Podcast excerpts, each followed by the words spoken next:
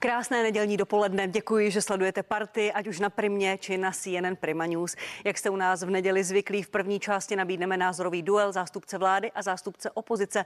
Ve druhé části pak velkou politickou diskuzi nad aktuálními tématy a problémy. Ještě jednou vítejte. Ve studiu vítám dva pány, pan Jan Lipavský, ministr zahraničních věcí a člen Pirátské strany. Dobrý den, vítejte. Děkuji za pozvání. Rádo se stalo a pan Radek Vondráček, místo předseda hnutí Ano, předseda ústavně právního výboru sněmovny. Dobrý den, vítám vás. Dobrý den. Já začnu u vás, pane ministře, s tím aktuálním tématem. Zahraniční výbor sněmovny tento týden označil ruský režim za teroristický, odsoudil hlavně rozsáhlé útoky na civilní obyvatelstvo, klíčovou infrastrukturu. Pojďte prosím eh, vysvětlit, co to znamená. Chápeme asi tu symbolickou politickou rovinu, ale co bude to mít nějaké konkrétní dopady v rovině právní či diplomatické? Eh, já myslím, že je potřeba pojmenovávat věci pravým jménem. Já jsem rád, že zahraniční výbor pojmenoval chování Ruska pravým jménem. Pokud někdo eh, drony a raketami útočí na civilní energetickou infrastrukturu eh, nebo například na teplárny, jenom proto, aby v nadcházející zimě se Ukrajině a jejím lidem dařilo hůře, aby vytvářeli tlak na to, že třeba budou noví váleční uprchlíci, kteří budou přicházet do Evropy a my to tady budeme muset řešit, tak to jsou prostě akty teroru. Zahraniční výbor to jasně jasně pojmenoval. Konec konců já jsem to za teroristické chování také, eh, také již označil. Eh, co se týče nějakých právních důsledků, eh, tak ty nejsou úplně nějak zásadní, protože dneska již Evropská unie udělala osm sankčních balíků proti Ruské federaci a různým aktérům, lidem a firmám a tak dále, sektorové, sektorové sankce, aby se tam nevyvážely například věci, které podporují zbrojní výrobu a podobně se zachází i s těmi organizacemi, které my označíme za teroristické dám příklad islámský stát, tak ty také ve výsledku jsou na nějakém sankčním balíku, eh, takže z právního hlediska ty dopady nejsou nějak zásadní, protože dneska už je Rusko a ty eh, další aktéři eh, jsou sankcionovaní. Ale diplomatické styky? Eh, diplomatické styky s Ruskou federací eh, máme. Eh, já jsem na to často dotazován a říkám, že je důležité alespoň mít nějaké úplně ty nejzákladnější diplomatické styky. Byť s teroristickým režimem. Byť s režimem, který se chová takto odporně. Také konec konců proto usilujeme o to, aby vznikl ten mezinárodní speciální tribunál pro zločin agrese. Zločin agrese, charta OSN a za to nese hmm. odpovědnost Putin a jeho nejvyšší vedení. K tomu se dostanu, pane Vodráčku, vaše poslanci na tom výboru s tím usnesením souhlasili ti, co byli na výboru přítomni. Vy s tím souhlasíte jako právník, jako bývalý předseda sněmovny? Hm. No já se vrátím možná trošku k tomu slovíčku terorismus, protože my jsme byli, říká, nazývat věci pravými jmény. Někdy ale potřeba se taky bavit o definici toho pojmu. Určitě to, že se útočí na civilní cíle, které nemají vlastně s těmi vojenskými operacemi až tak nic společného, a opravdu to má za cíl jako oslabit ten stát jako celek. Já vlastně teda nevím, co to má za cíl. Já Rusům do hlavy nevidím, co vlastně je cílem na jejich konci, ale přece jenom terorismus jsme si zvykli označovat něco, něco jiného. To znamená, naši byli pro, proč ne, ale teď by mě potom zajímal teda ten krok B, na který se možná ptala i paní redaktorka, co z toho, jestli je to jenom gesto, je to jenom označení, nebo jestli z toho něco přímo vyplývá. A tady jsem spíš skeptický a spíš říkám, že ten terorismus jsme byli zvyklí nazývat nějaké politicky motivované akce proti civilnímu obyvatelstvu násilné. A tohle to je... Můžu... Určitě. A, Já vám dám prostě, říkám, pan ministr, zajímá, to, zajímá mě prostě to B. to, Já se tím... pan ministr, že, že Rusko útočí na cíle na infrastrukturu, aby, taky. vyháněli, aby vyhánělo no. obyvatelstvo, aby rozpoutávalo před zimou tu velkou uprchlickou vlnu. O tom, se, k tomu, o tom se třeba budeme bavit taky. Je možná ve té, v té další části, jako že jako možná hrozí, že miliony zase odejdou ze svých domovů a co s tím budeme dělat my, protože nás se to zase nás dotkne. Já se budem teďka čistě jako právník, můžu si to dovolit, že náplň toho pojmu terorismus se nám posouvá, hnutí ano nebylo, nebylo proti, jenom se říkáme, a co s tím teď budeme dělat? Je to jenom prázdná deklarace, nebo to bude mít nějaký dopad? Tak váš prostor, Tak já bych chtěl poděkovat, že vaši poslanci to v zahraničním, v zahraničním výboru eh, podpořili. Ale pokud někdo hodí raketu do prostředka křižovatky během ranní špičky nebo na dětské hřiště do parku uprostřed města, tak to nic jiného než prach prostý terorismus není. Eh, nejsou to omily, ty jejich rakety konec konců se umí, umí nějakým způsobem trefit a hlavně se k tomu v médiích celé jejich vedení a celá ta jejich propagandistická mašinerie hrdě přihlásili. Takže oni chtějí také vyvolávat děs a hrůzu a to je podstata terorismu. Podstata terorismu je vyvolávat teror. Pane. Nicméně to není odpověď na moji otázku, protože tady se označuje stát jako terorista. Byli jsme zvyklí označovat spíš skupiny jednotlivců. Říkám budiš, ale v podstatě z vašeho vyjádření to, to potvrzujete taky, že, že to nemá žádný faktický dopad. To znamená, musíme ty věci řešit jiným způsobem, než opakovaně, opakovaně. No, to mluvil třeba pan kolega o nějakých sankcích. Já myslím, že se velice osvědčily třeba ty technologické sankce. To, že se vyčlenilo Rusko z té mezinárodní rodiny, tak samozřejmě možná ne v tom krátkodobém, ale v tom dlouhodobém horizontu určitě jejich průmysl a hlavně ten, ten vědecký pokrok bude, bude zpomalený, bude zabržděný. Znamená to změnu na bojišti, když nemají přístup třeba k čipům. Pane ministře, výbor také podpořil to vaše úsilí, vy už jste to tady zmínil, o ustavení zvláštního tribunálu pro stíhání zločinu agrese a vyšetřování vedené Mezinárodním trestním soudem. Kdy to bude? Protože tady se asi bavíme ze zkušenosti z Afghánistánu, ze zkušenosti z Jugoslávie, že to není hned, ta válka ještě neskončila. Hmm. Je to předčasné nebo není? Eh, předčasné to není, ale je velmi těžké odpovědět na otázku, kdy to bude. Eh, pro tu myšlenku je potřeba získat širokou podporu mezinárodního společenství. Eh, my, když jsme začínali v úzké skupině států, přišla s tím Ukrajina, Baltské země, tak Česká republika se připojila do té jádrové skupiny zemí, které podporují tu myšlenku, aby vznikl tribunál, který můžeme přirovnat k tribunálům, které například vznikaly po druhé světové válce. A ta zpráva je jasná. Politické vedení země nese odpovědnost za to, když rozpoutá agresi, proti útočnou válku proti jinému státu. A e, dneska e, té myšlence se daří.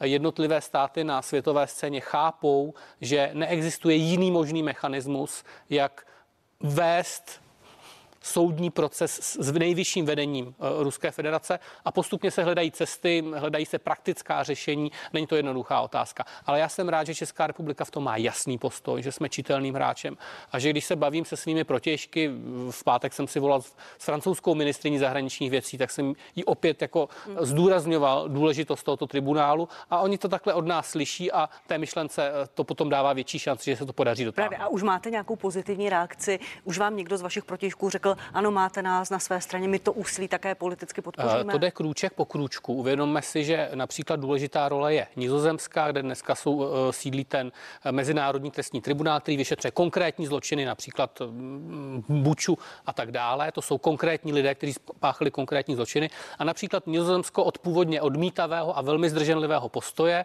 si uvědomilo, že pokud je zde myšlenka na takový tribunál, tak by u toho chtěli být. Možná by si představovali, že bude v úzké spolupráce i s těmi existujícími institucemi a takto získáváme eh, širší podporu. Ale eh, samozřejmě není to jednoduchá věc. To je dlouhá práce před náma. Děkuji, pane Vondračku. Je to, je to dobrá cesta, je to dobrý plán, včas, eh, včas už stanovený? Uh, existence takových tribunálů, to patří k té naší civilizaci, to patří prostě k západoevropské a tom, tom transatlantickému prostoru a kolega zmínil třeba druhou světovou válku nebo procesy z bývalé Jugoslávie. Otázka je, jestli teď opravdu je ten správný čas, nebo teď je to opravdu aktuální, eh, když já opravdu, samozřejmě, co já, každý sleduje tu válku na Ukrajině, na Ukrajině a můj osobní pocit je, že skutečně se ta vůle teď má soustředit na to ukončení toho konfliktu. Že se nějakým způsobem eh, málo baví o míru. Já chápu, že to třeba eh, nejde z nuly na sto okamžitě, ale neprobíhají vůbec žádné, nebo aspoň neslyším deklarace. Pořád se řeší tribunály, pořád se řeší uh, eskalace toho konfliktu a já si myslím, že mě v tom veřejném prostoru chybí, že a dost se na mě obrací tady i lidé. Musím říct, že zrovna včera jsem měl takový zajímavý telefonát, tak jsem slíbil, že minimálně tu otázku otevřu. To znamená, tribunál má svoje místo v můžete, čase. Můžete být konkrétní telefonát s někým relevantním nebo s vaším voličem? Nebo? Ne, no, myslím, že není náš volič. Ale, ale prostě, pod, prostě můj, můj dobrý známý a ten prostě říkal, kdo chce mír, buduje mír, kdo chce válku, buduje válku. Tak prostě lidi to už takhle pocitují. To znamená, já nic proti tomu nemám, pane kolego, ale opravdu si myslím, že eh, my v těch těch vašich krocích a v těch velkých gestech prostě vždycky chybí to B.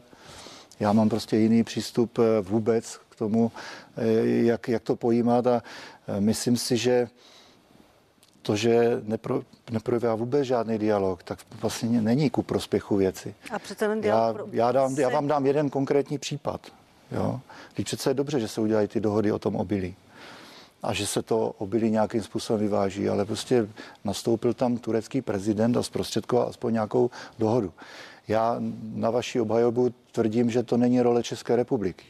My prostě nejsme takový mezinárodní hráč, aby jsme teďka vedli takový dialog, ale ta role náleží takovým, jako je Evropská unie nebo Spojené státy. Pane ministře, pojďte reagovat. Děkuji, pane Modráčku. Probíhají nějaká relevantní jednání o míru? Slyšíme to často od opozice i Často jsou, takto, takto se vyjadřují i zastánci Ruska na těch demonstracích, volají po tom míru. Probíhá něco a je vůbec kým o tom jednat? Ehm, Rusko zautočilo na Ukrajinu. Ehm, předtím probíhala dlouhá jednání s Ruskou federací na všech možných platformách.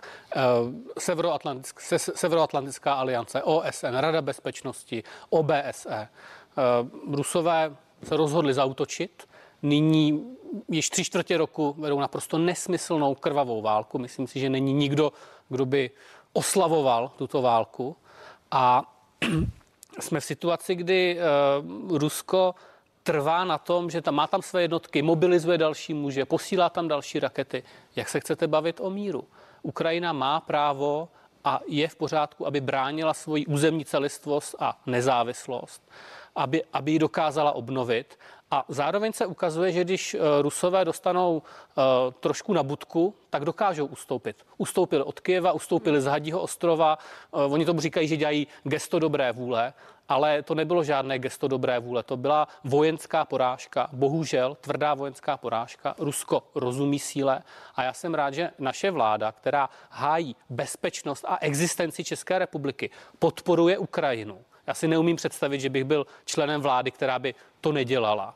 Protože to je naše bezpečnost. Teď oni mluví o tom, že půjdou do Pobaltí, že půjdou na Polsko, že půjdou na Moldavsko. To je blízko nám. My jsme tady měli, byli jsme 40 let součástí sovětského vlivu, 20 let jsme byli okupováni. Tak jestli si někdo za takových situací chce mluvit o míru, ano, samozřejmě, ale ať se Rusko stáhne z Ukrajiny, ať uznají vojenskou porážku, ať zaplatí všechny ty škody, které tam napáchali a ať za to nesou odpovědnost. A k tomu konec konců vede ten tribunál. Takže ono to není předčasné, ale jestli máme mít v Evropě bezpečí, dlouhodobé bezpečí, takové bezpečí, které jsme zde měli od konce druhé světové války, i díky Evropské unii, a Severoatlantické alianci, tak musí platit nějaká pravidla a musíme eh, dokázat ta pravidla prosazovat i bohužel za cenu toho, že třeba vojensky podporujeme Ukrajinu. Než vám dám prostor, pane Vodráčku, jaká je podle vás šance, pane ministře, že by před tím trestním tribunálem, který prosazujete, stanul samotný prezident Putin? Uh, nedokážu to vůbec odhadnout, ale myslím si, že je správné, pokud mluvíme o tom, že chceme pravidla, prosazovat pravidla a bezpečnost v Evropě, tak abychom o to usilovali. Pane Modráčku, pojďte na to reagovat. S kým je nad omíru za této situace, kde Rusko vede tu agresivní, útočnou genocidní válku? Já se k tomu ještě vrátím. Co se, my asi neznáme úplně přesné zprávy z bojiště, protože to samozřejmě kontrolují obě strany, to je v pořádku, ale snad můžeme říct, že se to neví podle ruského plánu. Určitě to takhle Rusové neplánovali, takhle, co, co se teďka děje, prostě nedaří se jim. Tak Rusové plus, chtěli dobít teďka, za tři dny. Já jsem vám taky neskákal do řeči. Plus teda máme teďka zprávy, že na tom jihu v té chersonské oblasti se ukrajinské armádě podařilo, podařilo postoupit, osvobodit část. Tak je nebo není už teďka možná čas mluvit třeba aspoň o nějakém e, příměří. Já to dávám skutečně jako do diskuze, do veřejné diskuze a doufám, že v České republice si to můžeme dovolit, že můžeme vést nějakou polemiku, že tím nebudu označen za ruského švába. Vždycky, když byl nějaký konflikt, tak napřed následoval nějaké příměří a potom třeba výhledově mír. Nikdy to nešlo rovnou ze zákopu podepsat mírovou smlouvu. Tak až na, druhá světová válka skončila bez já bych pokračoval další větou, ale to je opravdu spíš eh, výjimečná věc. 20 hm. let předtím byla ta první světová. To znamená, ta situace se vyvíjí opravdu to nemůžou být představitelé třeba České republiky. Je prostě naprosto nemyslitelné, aby někdo z našich jel do Moskvy. To já si to prostě nedokážu představit. Vy jste tam byl nedávno. Ano, ale to, no, to je dávno, to jsou čtyři roky. 2018, sklidil jste za to velmi tvrdou kritiku. Ten, no a to je to, to je to moje prostě přesvědčení, že se prostě má vždycky komunikovat v diplomacii i s těmi, se kterými nesouhlasíte, i s těmi, se kterými nemáte stejný názor, kteří se vám třeba nelíbí, protože to je diplomacie. Bavit se jenom s kamarády, to prostě není diplomacie. To, pa, pane Modržku, Promiňte, jenom když už to pan ministr tady otevřel, jak se dneska zpětně po těch čtyřech letech díváte na tu cestu do, do Moskvy, na to jednání s lidmi ze sankčních seznamů Věčeslavem Volodinem a paní uh, Valentinou Matvějevou? Na standardní výkon diplomacie, za který se nemusíme, toho, nebo nějak to ne, nějak, eh, Pak tam není důvod. sobě sebereflexí zpracováváte? Já vám to řeknu tak, to byl prostě jiný svět. To, to byl jiný svět, to byla jiná planeta, to bylo ještě před Vrběticemi. To bylo od doby, kdy třeba po mně tam krátce rakouský předseda parlamentu a, to a mluvil, a mluvil, no a říkám, tam, tam, si otvír, tam si podávali kliky představitele jiných zemí. To je to, o čem mluvím. Že je důležité vést nějakým způsobem ten dialog. Rozhodně tam nemohl jít prezident, nemohl tam jít premiér a ta parlamentní diplomacie je trochu něčem jiném. Základním tématem mé návštěvy bylo to, aby tam čeští občané měli stejné podmínky a zdravotní pojištění jako ti němečtí mimochodem. Já jsem tam měl se zdravotním výborem. Nic zásadního jsme tam řešili. Ale já jsem politik, který tam řekl, v Moskvě, na rozdíl od jiných politiků, že v kauze Novičoku jsme plně na straně našich spojenců, že prostě jsme za Velkou Británii a že přesto nejede vlak a ať si to ta ruská strana přebere jak chce. Stejně tak jsem jediný zřejmě z českých politiků, který v Pekingu řekl přímo svému protěžku, že otázka lidských práv je pro nás zásadní.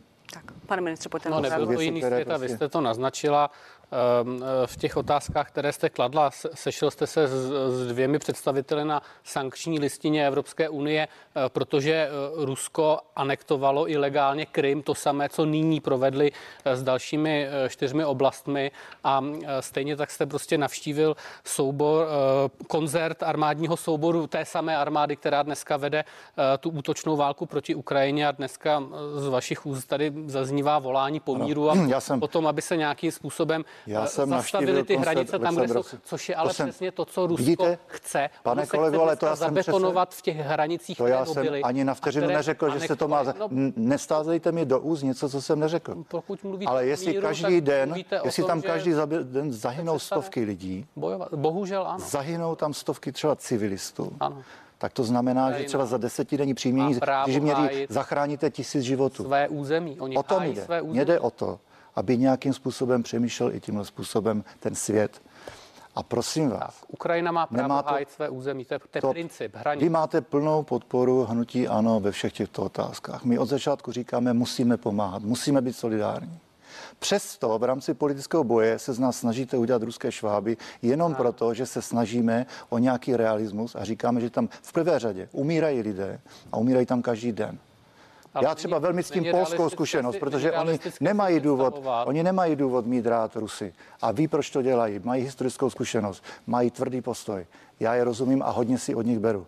Prostě tam je nutná maximální asertivita a maximální tvrdý postoj. děkuji. Proto jsme podpořili i dodávky zbraní, naprosto všechno. Děkuji. Ale Poslední reakce, od začátku vám říkám, že vám chybí to B. Vy máte pořád jenom to A. Ne. Pořád jenom. Jak třeba pomohou Stavíte to na nerealistickém předpokladu, že když se nyní přestane bojovat, že to bude ve prospěch České republiky. To není pravda. Já, My musíme bude to ve prospěch vždycky, ve prospěch lidských životů, když by se mluvilo o příměří, pane kolego. Neberte mě, nevkládejte mi do úst něco, co jsem neřekl. Já se bavím o tom, že by měla existovat snaha, když na nejvyšší úrovni, protože pan Vladimír Zelenský vydal 4. října dekret, že se nemůže jednat s Vladimirem Putinem, ale snad se na nějakých nižších úrovních přece může bavit o nějakém příměří. Já, se, já si nepřeju, aby tam umírali lidé, já si nepřeju, aby se do uh, pohybu dali Jezdíte miliony do lidí, a protože mluvíte o příměří v situaci, Pane kdy je, kolego, prostě je to, je to laciné. Ukrajiny okupovaná. Je to Proto laciné. Já jsem, já za jsem v. Moskvě byl, říkám, za úplně jiné situace, za úplně jiných okolností, Tak. za úplně jiných vztahů s Ruskem. Pánové, A myslím si, že vaše, po, vaše pozice, vaše názory jsou jasné. Diváci je je pochopili. aby v tom veřejném prostoru taky někdy zaznělo slovo mír a nejenom pořád válka od vás. Děkuji vám. Saloni, váleční štváči opravdu nejsou muši, ale kávy.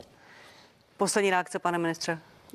To už bylo úplně jako mi- mimo realitu. Já říkám o tom, že Ukrajina má právo A já- hájit já svoji jsem- suverenitu a územní celistvost. Na tom, na tom se naprosto zhodneme a Děkuji já jsem vám. to ne, nespochybnil ani na vteřinu. Děkuji vám, pánové. Pojďme na velké politické, ekonomické téma tohoto týdne Windfall Tax. Na energetické, petrolejářské či těžební firmy a banky zřejmě od příštího roku dopadne daň z neočekávaných zisků. V pátek to schválila sněmovna. Příjmy z daně mají sloužit k pokrytí mimořádných nákladů, které stát bude mít v souvislosti se stanovením maximálních cen energií. Platit. Ta daň má po dobu tří let od příštího roku do roku 25, sazba 60%. Návrh ještě musí schválit Senát, podepsat pan prezident. Pane ministře, eh, já začnu vás. Ta dohoda se v koalici nerodila vůbec, vůbec jednoduše. Piráti k tomu měli několik připomínek pozměňovacích návrhů. Nakonec ten, ten návrh na zavedení té daně, ne potom ten celý daňový balíček nepodpořil Jan Skopeček z ODS, místo předseda sněmovny i vaše dvě pirátské poslankyně. Vy poslanec nejste. Zvedl byste proto ruku ve sněmovně? Já těžko budu odhadovat, jestli bych pro něco hlasoval nebo nehlasoval, když to jsem nebyl musí, v té roli. To přece musíte vědět. Eh, když jsem nebyl v té roli, eh, ale podpořil bych to. Pravděpodobně bych to podpořil i přes všechny ty výhrady, které jsme jako Piráti eh, k tomu měli. Jak nebo... rozumíte vašim kolegyním, paní, paní Lichterové, paní Kocmanová? Já ji rozumím, já jim rozumím. Není to jednoduchá látka a je to věc, kterou v České republice v této formě a za těchto okolností vlastně děláme poprvé. A já na, velmi dobře vnímám i tu kritiku, kterou oni oni nějakým způsobem vnášeli, a, eh, ale beru to pozitivně a věřím, že, že se s tím eh, v rámci všech těch širších opatření, tak jak je vláda eh, připravuje, nakonec vypořádá. Říkáte, že to berete pozitivně. Vy jste měli návrh, aby ta daň platila už od roku 22, doporučila to i Evropská komise, nakonec jste ho stáhli, neprošel ani ten váš návrh na zdanění více bank, nejenom těch vybraných. Je váš hlas v koalici vůbec slyšet, pane, pane ministře? Bez pochyby je slyšet. Tak když neprošly takto dvě zásadní věci, na které jste jako velmi na nich byli v té, v té diskuzi. Ale tak koleční jednání jsou o nějaké kontinuální diskuzi. Eh, mě samozřejmě netěší, že eh, se to probírá veřejně. Myslím si, že koalice by obecně měla být schopná nějakým způsobem eh, si to domluvit za zavřenými dveřmi. Ale říkám, máme ten návrh, je schválený, já se vždycky dívám dopředu. Umím si představit, že by to platilo pro letošní rok a umím si představit, eh, že by to zdanění bank bylo širší. To jsou návrhy, které bych já podporoval. A eh, pokud, eh, pokud bych tomu, jak si poslanec, pokud bych o těch pozměňovacích návrzích měl hlasovat. Ale i tak, tak jak to opatření je připraveno, tak je to důležitý stavební kámen celý, všech těch opatření, která vláda v rámci té bezprecedentní energetické situace, která opravdu tady prostě Putin proti nám vede energetickou válku, my musíme reagovat. Je to forma válečné daně. Za chvilku k tomu přijdu ještě k tomu, eh, k tomu celému prosazování tomu, toho zákona. Pane místo předsedo Vondráčku, odhnutí ano, jsme slyšeli silnou kritiku nad formou toho, toho projednávání i obsahem toho zákona. Vy jste se nakonec eh, všichni zdrželi hlasování, nepodpořili jste zavedení toho, te, te, te, myslím konkrétně ten pozměňovací návrh pana Stanjury, který tu daň zavádí do, do toho zákona. Proč jste, to, proč jste to rovnou nezamítli a proč jste vlastně to nepodpořili? Úvodní větu odpovím. Já bych poprosil kolegu, aby opravdu se nepoužíval ten termín válečná daň. Je to prostě... Proč vám to vadí? Protože když vidím na oficiálním Twitteru pana premiéra, válečná daň neboli takzvaný windfall tax. Opravdu windfall tax překlad není válečná daň. A to, co předvádí teďka tato vláda s tím eh, windfall tax, to není nic jiného než na několik let sektorová daň, která má zlepšit čísla pana Staňury. Prosím vás, nedávejte nedávejte to do souvislosti. Je to z mého pohledu manipulativní označení, které má nějakým způsobem prospět dobrému obrazu té daně, ale fyzicky to nemá v tuto chvíli nic společného s tím. Je to prostě snaha pana ministra financí, aby si zlepšil svoje čísla. A, a stejně si je nezlepší, protože to nemá reálný základ. A My tomu, jsme vystupovali k tomu celý té, den. Té vy, vy si myslíte, že to je špatný nástroj, špatný, že to nic nepřinese, nebo proč jste to nepodpořili? Za prvé, a to vezmeme po pořadě. Způsob, jakým se prosazovala ta daň, je naprosto ojedinělý. Myslím si, že jí, po, nikdy v životě se to ještě nestalo. Jsem ve sněmovně 9 let, aby pomocí pozměňovacího návrhu ve druhém čtení se řešilo 85 miliard, i když ty spochuť. Pan minister taky. financí tady není, on tvrdil, ale, já, já vám dám prostor, on tvrdil, že aby se ještě, to stihlo ještě prosadit ta, v tom legislativním procesu. A to je ta největší, snad až provokace, co může říct, protože my mluvíme o nějakém řešení a o zastropování v podstatě od března tohoto roku. My voláme po nějakém řešení. A to, že on s tím přišel tak pozdě, že už tvrdí, že to jinak nejde, a ještě z toho dělá argument, tak to je do nebe volající. My jsme říkali, zavčasu něco udělejte a můžeme řešit nějaké zrychlené legislativní řešení, kdyby to bylo třeba ve stavu nouze, nebo by se zkrátili maximálně lhuty, mohli se k tomu vyjadřovat výbory, mohly být pozměňovací návrhy na nějaké kvalitní úrovni, takhle nebylo nic. A oni opravdu ještě ráno, podle mě brzo nevěděli, jak budou hlasovat. Takže se naše paní předsedkyně šla zeptat, tak co platí. Takže nakonec se prosadila ta původní verze ministra financí, Eh, Piráti byli odstaveni na vedlejší kolej a spousta dalších pozněcích návrhů byla vzata zpět. Ale ten chaos, který tím zapříčinili, ten chaos, který zapříčinili tím, že to oznamovali eh, několik eh, týdnů dopředu v podstatě a otřásli pražskou burzou, ale já bych tak mohl pokračovat. To je prostě něco, co se u nás ve sněmovně ještě nestalo. To jsem se ještě nedostal k té tomu věcnému nesouhlasu s tou daní.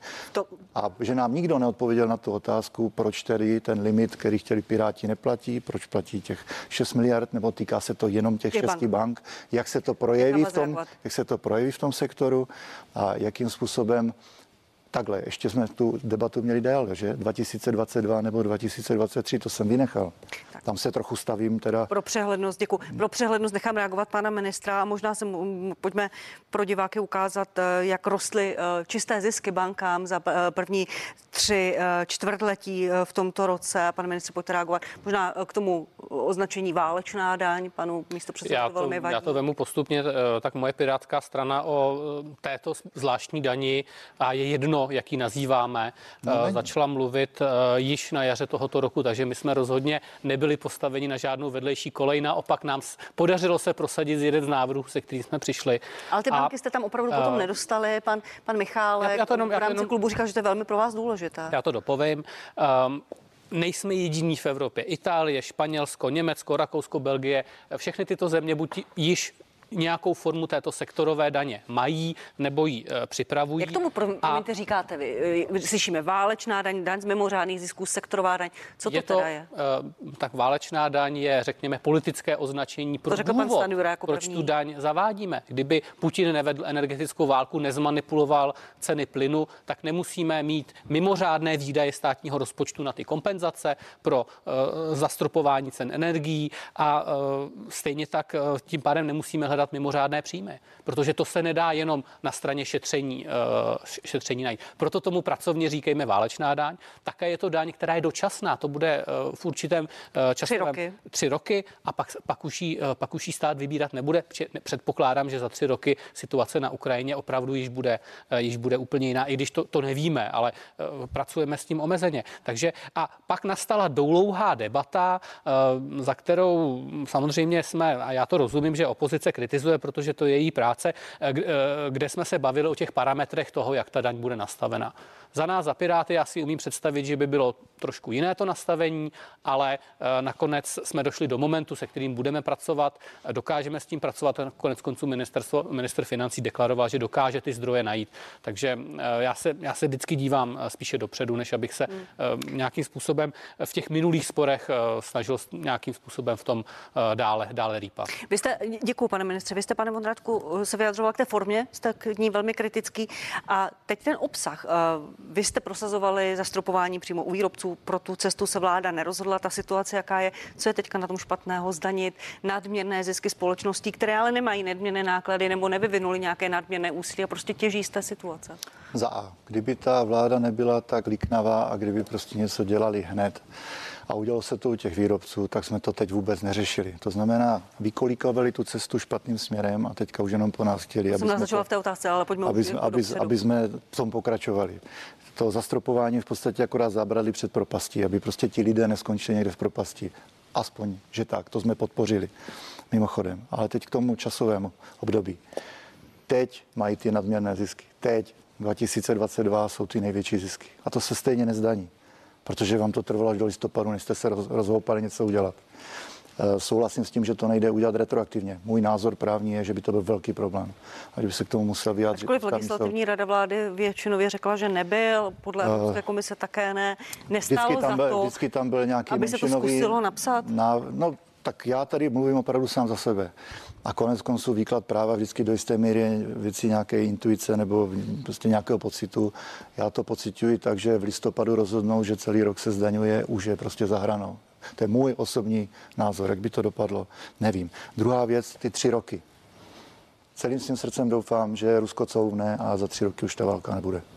To tady říkám napevno. Ale proč tři roky? No dokud bude vládnout tahle vláda, si předpokládá, že bude vládnout do roku 2025 a pak to skončí. A hlavně je to nad rámec nad rámec toho řešení, které přijala Evropská komise, Evropská unie. Čili byste to zdaňovali tam za se, eh, tam se prostě o, o roku 2024-2025 vůbec nemluví. Tak já jsem zvědavý ještě, jak se to bude komunikovat vůbec s Evropskou unii. Pojďme postupně, pane ministře, ta retroaktivita, vy jste navrhovali, aby to bylo v roce 22. Pravdu je, že pokud někdo má nadměrné zisky bez nějakého nadměrného úsilí, tak je to letos. Firmy podle ekonomů budou optimalizovat, je to normální, je to legální. Eh, Krátce poté, co sněmovna vůbec podobu toho zákona schválila, tak jedna ze společností, které se daň týká EPH Daniela Křetinského, řekla, že jednu ceřinu firmu stěhuje do zahraničí a re, byla to přímá reakce na zavedení té daně. Vybere se opravdu to, co stát potřebuje, těch 85 miliard. Já věřím, že se to vybere. Rozumím tomu, že eh, některé firmy budou optimalizovat. Eh, Na druhou stranu banky nikam neutečou. Občané České republiky žijí v Česku, to znamená, ty nadměrné zisky budou vznikat zde a eh, potom je to, aby jsme to stát dokázal, stát dokázal ohlídat. Eh, Reakce na to stěhování firmy Daniela Křetínského EP Commodities. Eh, To já bych naštvání jeho a já bych říká, že- čekal, Já bych čekal, že eh, když eh, si Daniel Křetínský v některých momentech přichází za státem o podporu, tak v jiné momenty zase dokáže být dostatečně solidární. Detaily k tomu neznám, ale věřím, že v celku tu částku dokážeme vybrat. Přichází o podporu, teď mluvíte o té půjčce prostřednictvím ministerstva Například. financí na to, aby ta firma mohla obchodovat na burze a měla ty, ty finanční záruky. Říkáte, že věříte, že se, to, že se to podaří vybrat, ale zároveň připouštíte možnost optimalizace. Jedna firma se chce stěhovat. Na základě čeho ta víra? Eh, Tak to jsou propočty a to už by tady asi byly spíše otázky na ministerstvo financí. Ale já bych chtěl říct, eh, je- eh, ještě bych se chtěl vrátit k tomu, kdy vy jste mluvil o tom, že stojíme někde na kraji propasti, že to je nějaké zábradlí. Tato vláda letos dala na pomoc občanů v, té, v těch krizových řešeních skoro 200 miliard korun za letošní rok. Um, a Nelze si představovat, že rozpočet je nafukovací nebo že si ty peníze vytiskneme. My opravdu musíme hledat také nové zdroje, kromě těch úspor, které děláme. A v ten moment, pokud akceptujeme to, že vláda má umět určitým skupinám pomoci. A já jsem velký zastánce sociálního smíru, tak je prostě na místě, abychom hledali, eh, kde na to, kde na to vzít. A eh, děláme to postupně, děláme to odpovědně, nechceme vyvolávat nějaké vlny. A myslím si, že to, že máme tedy eh, nové daňové opatření, které začne platit transparentně, smysluplně, nespochybnitelně od příštího roku, prostě je správná cesta. Pane, pane místo předsedo Vondráčku, pojďte vy reagovat na to rozhodnutí EPH Daniela Křetínského, které oznámili v pátek odpoledne, po té, co sněmovna eh, schválila zavedení válečné daně. Nebo válečné daně, tax, pak ještě jednu mimořádné větu. daně. Můžu? Takže. Je, stručně, no pan Křetinský to prostě vypálil, vypálil to mediálně a já si myslím, že teďka je otázka, jestli to skutečně bude realizovat nebo ne. To nevím, ale Protože- to rozhodnutí on, on prostě jako ně- nějakým způsobem deklaroval, řekl, že je Myslím si, rozhodnutí. že zároveň ale jeho společnosti tahle republika v mnohem vyšla v minulosti vstříc. A tak by taky měl při svém rozhodování eh, tohle zvážit. To, že ty reakce nastanou, my to říkáme už dlouho, prostě zahraniční investice jsou citlivá záležitost. Já chápu, že pan kolega je ministr zahraničních věcí, ale teďka nám tady předvedl několik obecných frází, které to nikam neposouvají.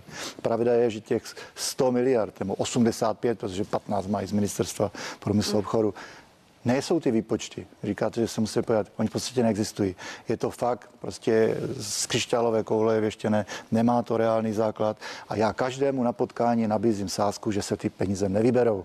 Takže vás taky do toho můžu zahrnout, jestli chcete, můžeme se tu vsadit.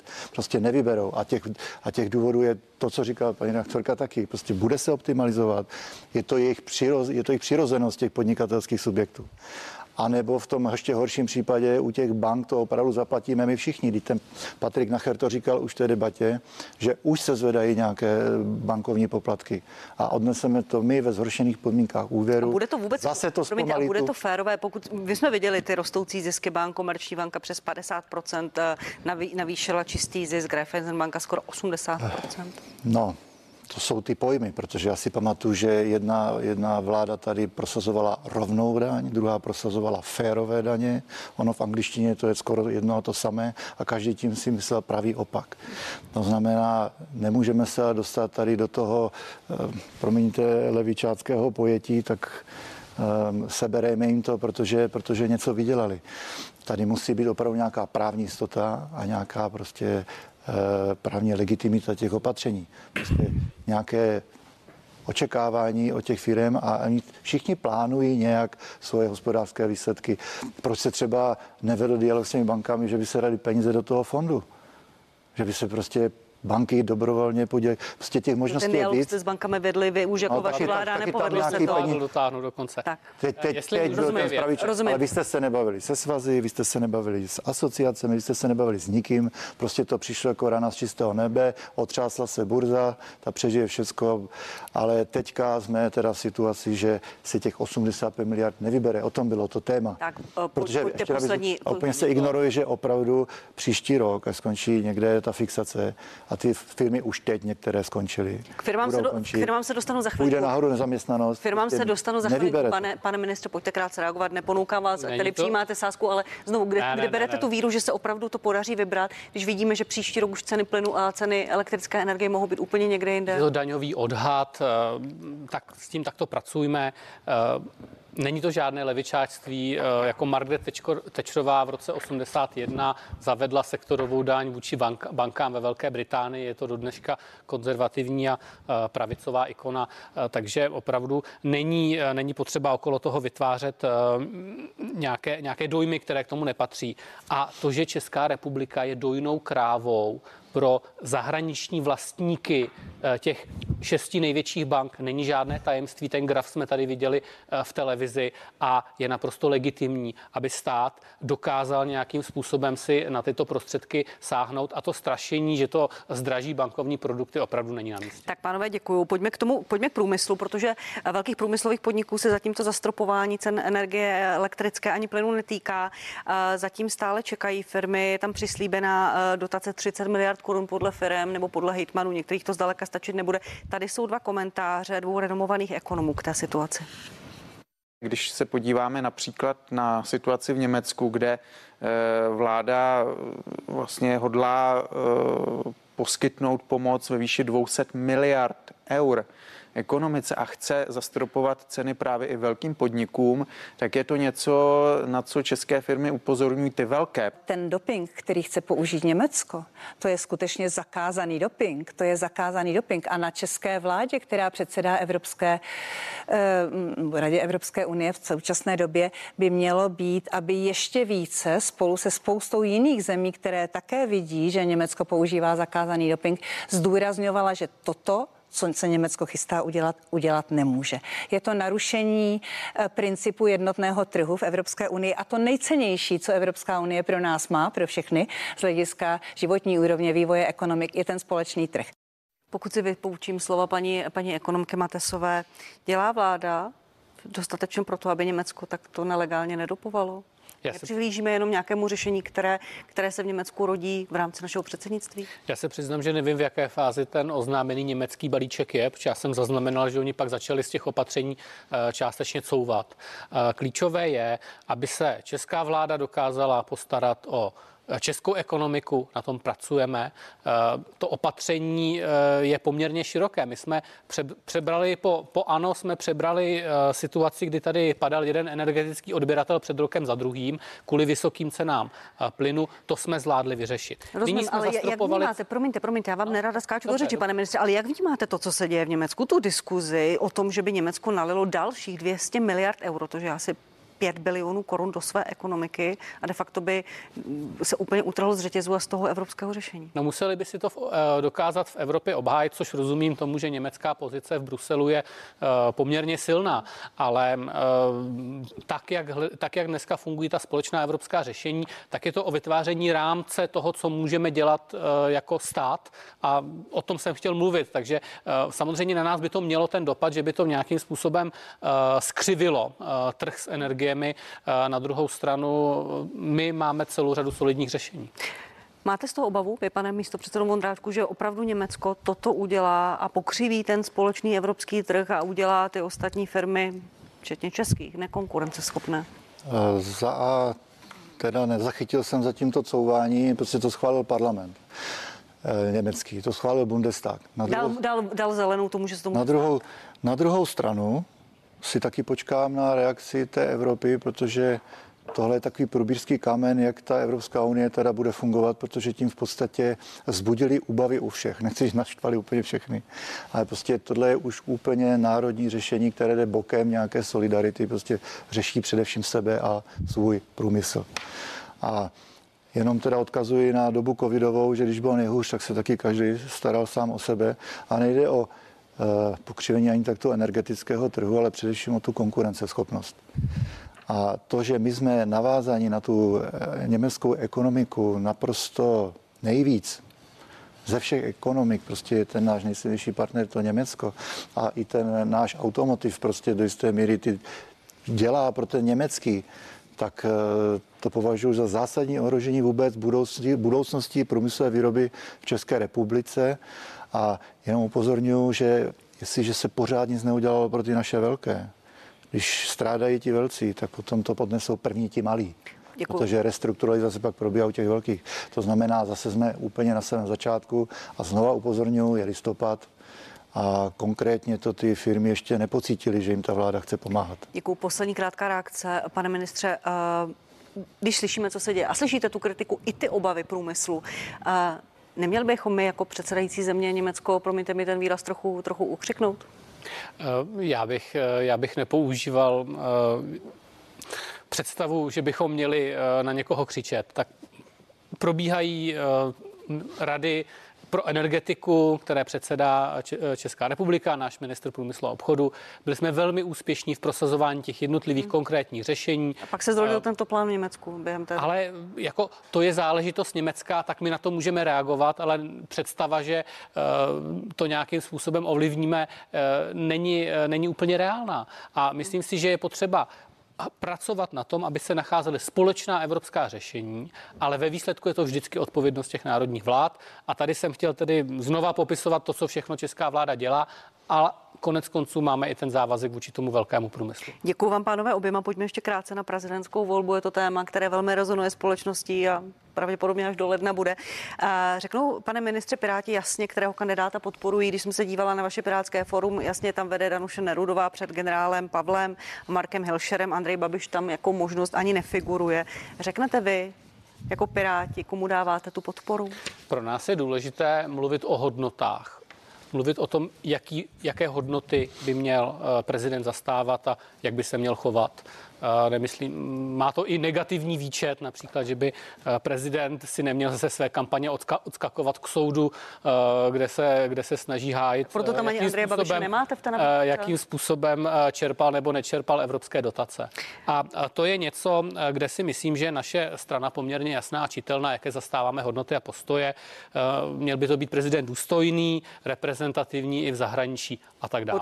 Odpověď na moji otázku je teda ne. Neřeknete, koho konkrétně. Je možné, umím si představit, že třeba v druhém kole eh, se potom vyjádříme k jednom ze dvou kandidátů, ale abychom nyní dneska nějak označovali konkrétní kandidáty, tak si nemyslím, že to je úplně na místě. Děkuji. Eh, pane Vondráčku, Andrej Babiš oznámil kandidaturu v pondělí, slíbil, že bude dělat pozitivní kampaň, bude empatický, jeho slova. Eh, zatím je vidět v těch vystoupeních změna, mluví potichu, není útočný, je pokornější, než jakého jsme znali jako premiéra nebo předsedu opozičního hnutí. Myslíte, že mu to voliči věří a možná také jim to vyhovuje tento nový Andrej Babiš v roláku velmi pokorný oproti tomu, jakého ho znali?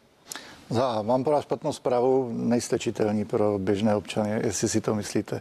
Eh, k vaší otázce eh, taky tohle už je nějaký dojem, který se vytváří a který se komunikuje. Já si moc dobře vzpomínám. On ho vytvořil, on ho komunikoval, já, pan já, ho, já si moc dobře pamatuju Andreje Babiše, když začínal jako premiér a měl velkou snahu nějakým způsobem to mírnit, ale ty útoky té opozice a prostě ten tlak byl obrovský a nakonec to se skončilo nějakou konfrontací. Eh, myslím si, že je to dlouhodobě jeho cíl a že myslí, jestli si někdo myslí, že to těší, že je tak eh, vypjatý ten politický dialog a že prostě do sebe střílíme tak, jak si za svého života já moc nepamatuju, že to je každý volební období o trošku horší.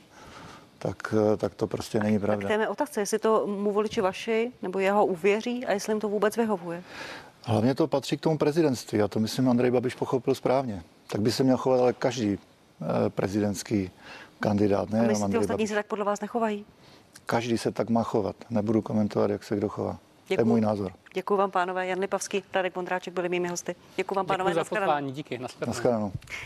S vámi se, milí diváci, neloučím. Přijměte prosím pozvání k druhé části partie na CNN Prima z nabídnu velkou politickou diskuzi. Ministr Martin Baxa z ODS bude mým hostem také Ondřej Lochman z Hnutí stan Vladimír Špidla, bývalý předseda ČSSD a bývalý premiér a Mar- Martin Kolovratník, poslanec za ANO. Tady ve studiu za malou chvíli se těším na vás. Naschledanou.